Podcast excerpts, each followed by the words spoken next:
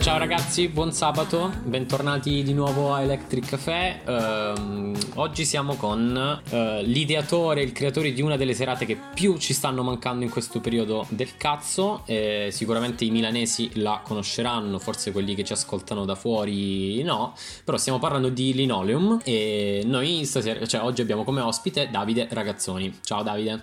Ciao, ciao a tutti, ciao ciao. Tutto bene? Come, come te la vivi in questo periodo un po' così?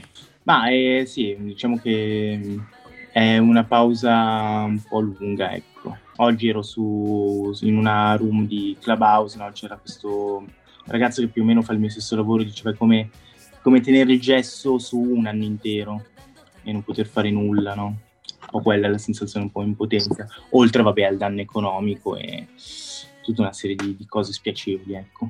Vabbè, purtroppo, cioè ne parleremo più avanti, diciamo, nell'intervista. Allora, per chi eh, è curioso, per chi magari appunto, come ho detto prima, non vi conosce, ci racconti un po' come è nato e soprattutto come è cresciuto Linoleum. Raccontaci un po' di, di questo percorso. Percorso a inizio, allora, durante la primavera del 2014, mh, in quel momento io so- ero G resident di un locale molto piccolo che si chiamava Atomic Bar, che adesso peraltro non esiste più, e uno dei baristi sapeva che al rock and roll cercavano un, eh, un organizzatore, insomma, un organizzatore che mettesse su in piedi, mettesse in piedi un po' un, eh, un venerdì sera, e a quel punto eh, siccome erano già un po' di anni che lavoravo nel mondo degli eventi, organizzavo le mie serate, eccetera, eccetera, avevo questa voglia di tornare un pochino a- eh, al circuito dei live, quindi dei concerti.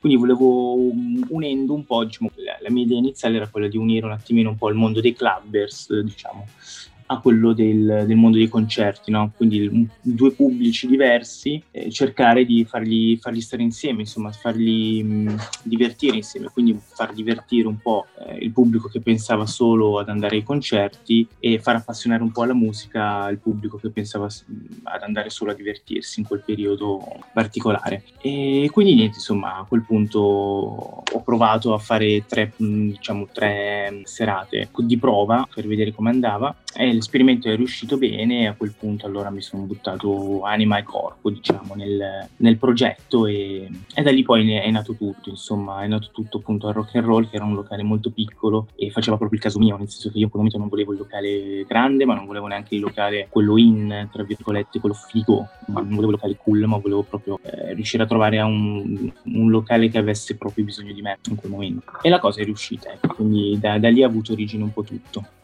Mhm. Poi siete arrivati al Rocket, quindi diciamo c'è stato un bel eh, exploit, se vogliamo. Esatto, dopo tre anni praticamente di mh, rock and roll, ogni estate eravamo ospiti al Magnolia, perché da subito la serata è andata molto bene, ehm, andando proprio a prendere proprio un, un certo tipo di, sia da una parte artisti di un certo tipo di circuito indipendente e così via, che dal punto di vista proprio del pubblico, quindi avevamo proprio, tra virgolette, azzeccato un po' la, l'onda di quel periodo. Dopo tre anni così, con qualche data anche fuori Milano, Bologna, eccetera, a quel punto abbiamo deciso di, di spostarci, insomma, di... era una scelta anche abbastanza obbligata, perché in quel momento avevamo dei numeri veramente importanti anche per un discorso proprio di sicurezza, di, di benessere proprio comune anche delle, delle persone che venivano a a trascorrere il tempo con noi, insomma era meglio trovare un posto, una casa un attimino un po' più idonea in quel periodo. Sempre rimanendo sul, insomma, sulle, sulle origini, ti volevamo chiedere da dove nasce l'idea di mettere insieme un certo tipo di, di discoteca e allo stesso tempo un certo tipo di musica dal vivo, perché comunque è una cosa del tutto particolare. Sì, allora, eh, beh, allora partiamo dal presupposto che ehm, cioè, serate così sono sempre esistite, eh, nel senso, non, diciamo, non mi sono inventato nulla, eh, esistono da- dai tempi dei tempi, proprio serate dove prima c'è un live e poi il DJ set. Diciamo, mh, nel, nel caso particolare di Linoleum volevo proprio trovare una formula e una risposta alla domanda, ma perché io vado d'accordo eh, sia con ho degli amici va- con cui andare ai concerti e degli amici con cui andare alle serate DJ, DJ set, clubbing, ad ascoltare musica elettronica, eccetera.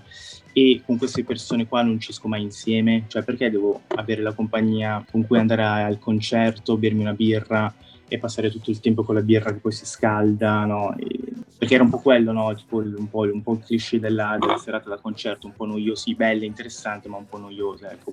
Allora a quel punto ho detto, proviamo un attimino a sporcarci un po' le mani, a cercare di far coesistere insieme queste due realtà che secondo me appunto in quel momento storico dove c'era una forte realtà clubbing a Milano e una, un forte circuito indie, indipendente musicale per quanto riguarda i live nascente, ho detto secondo me la cosa può funzionare. E alla fine poi per fortuna, per fortuna è andata.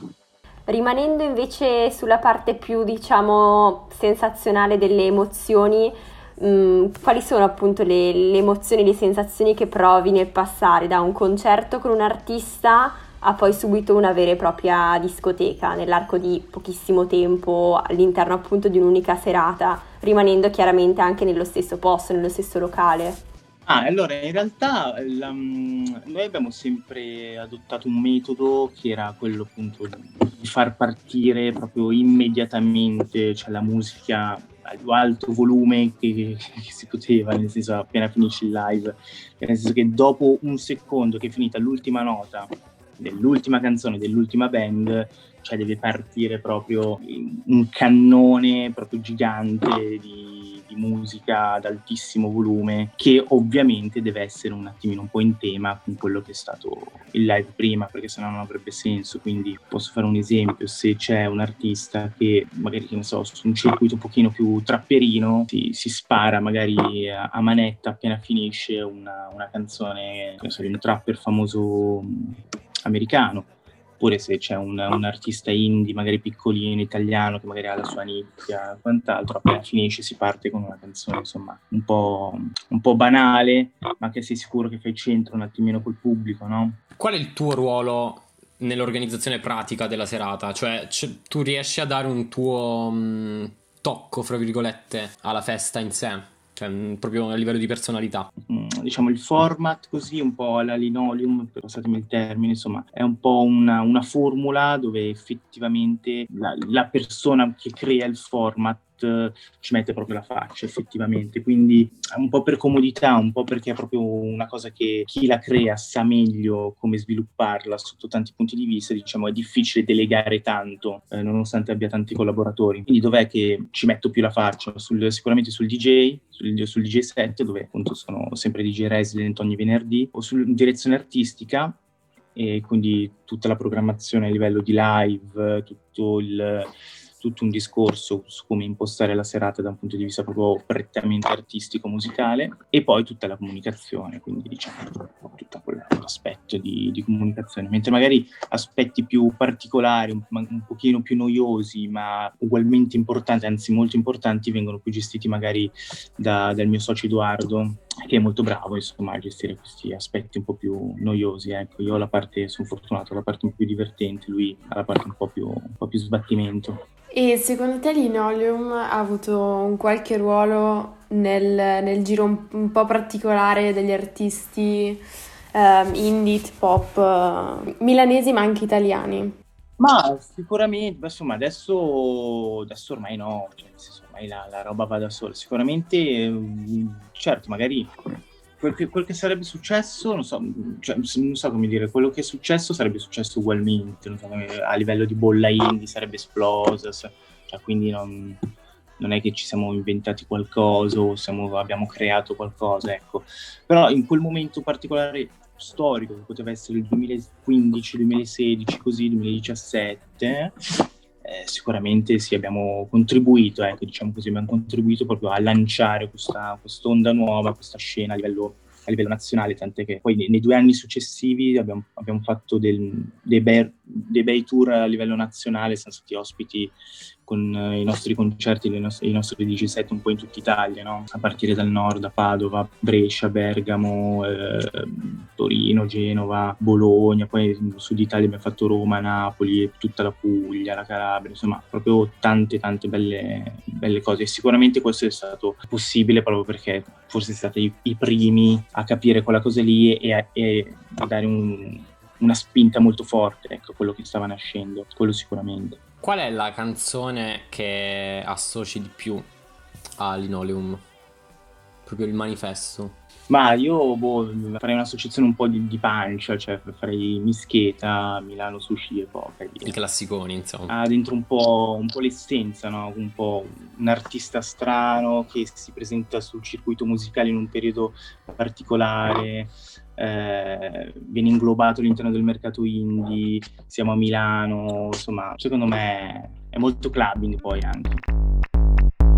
Milano sushi coca, la noce è sta loca, strisce righe moda, vodka che te soda.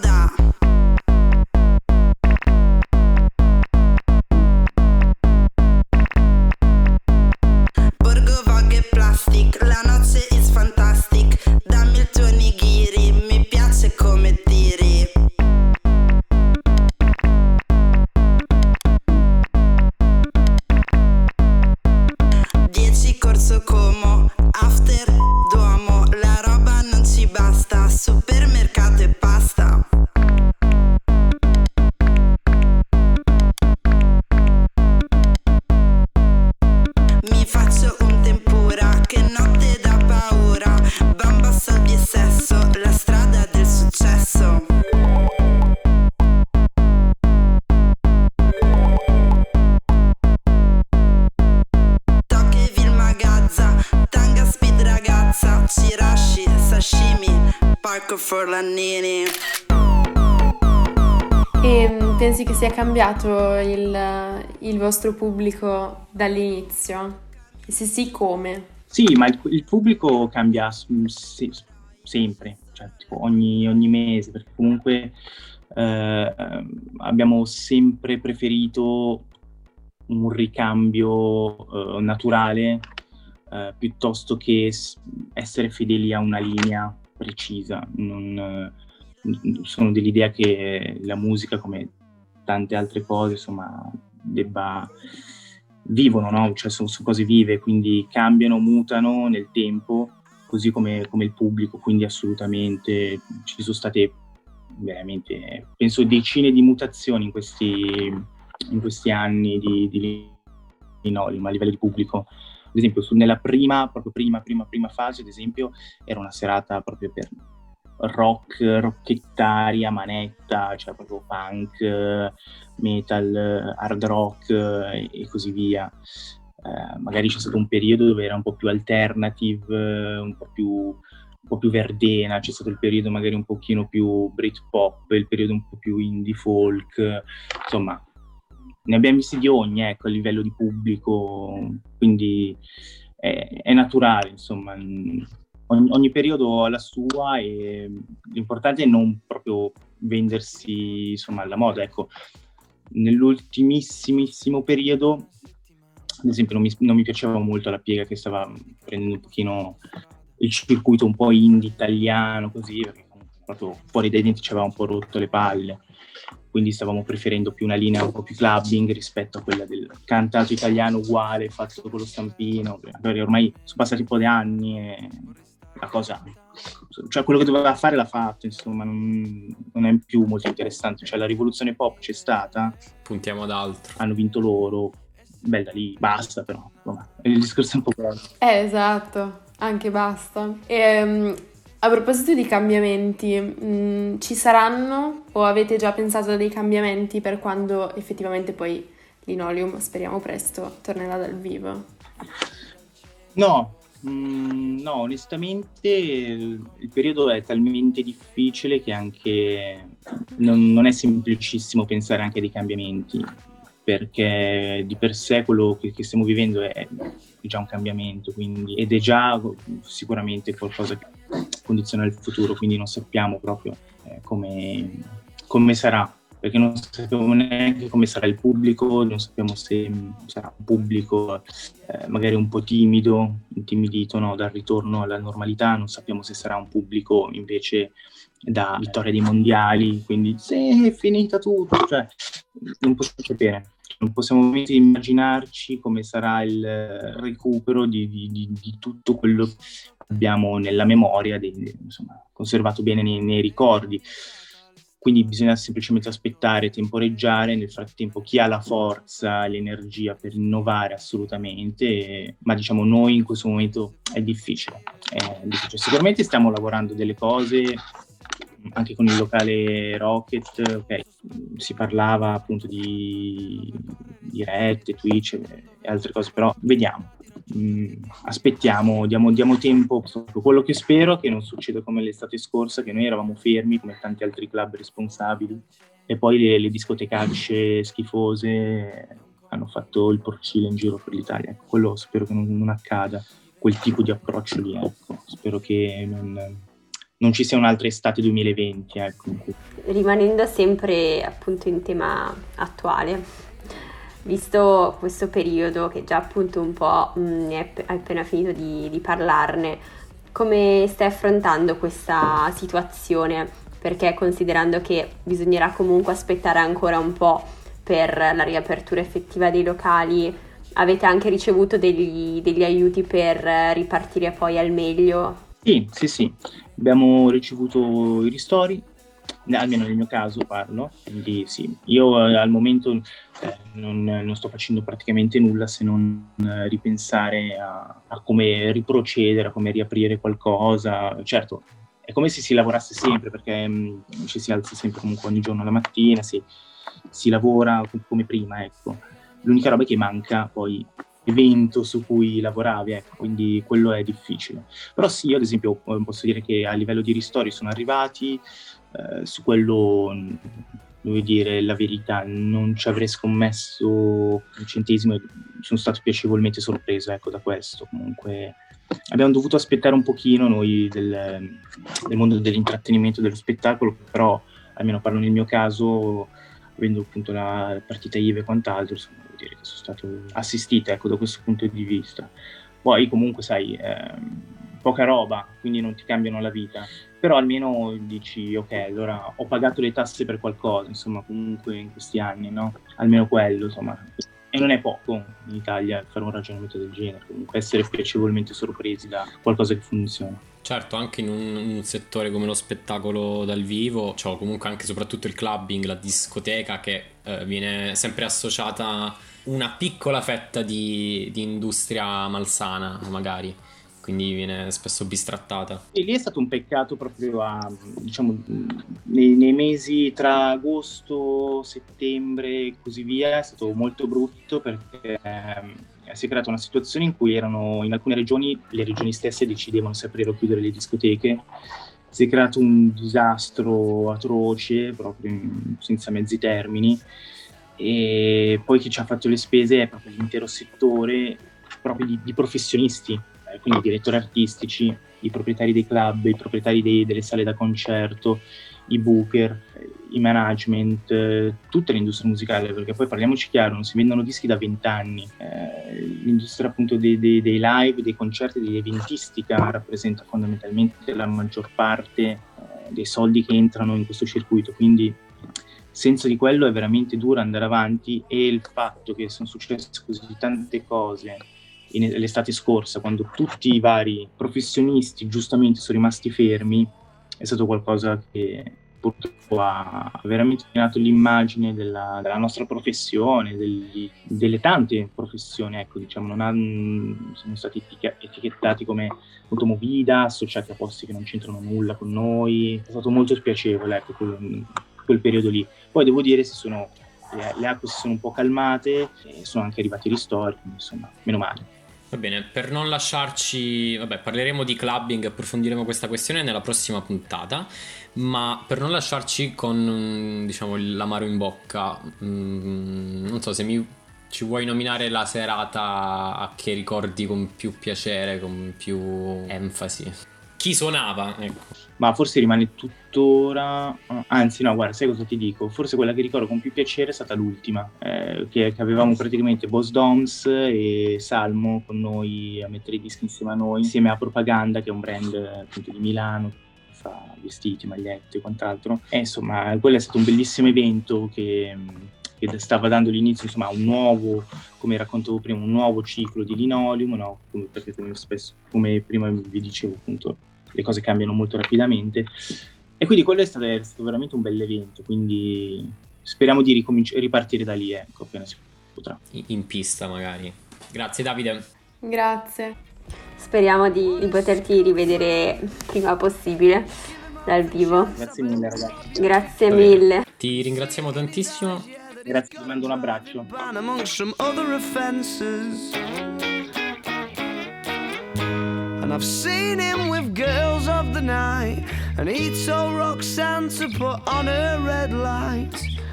They're all infected, but he'll be alright, cause he's a scumbag, don't you know?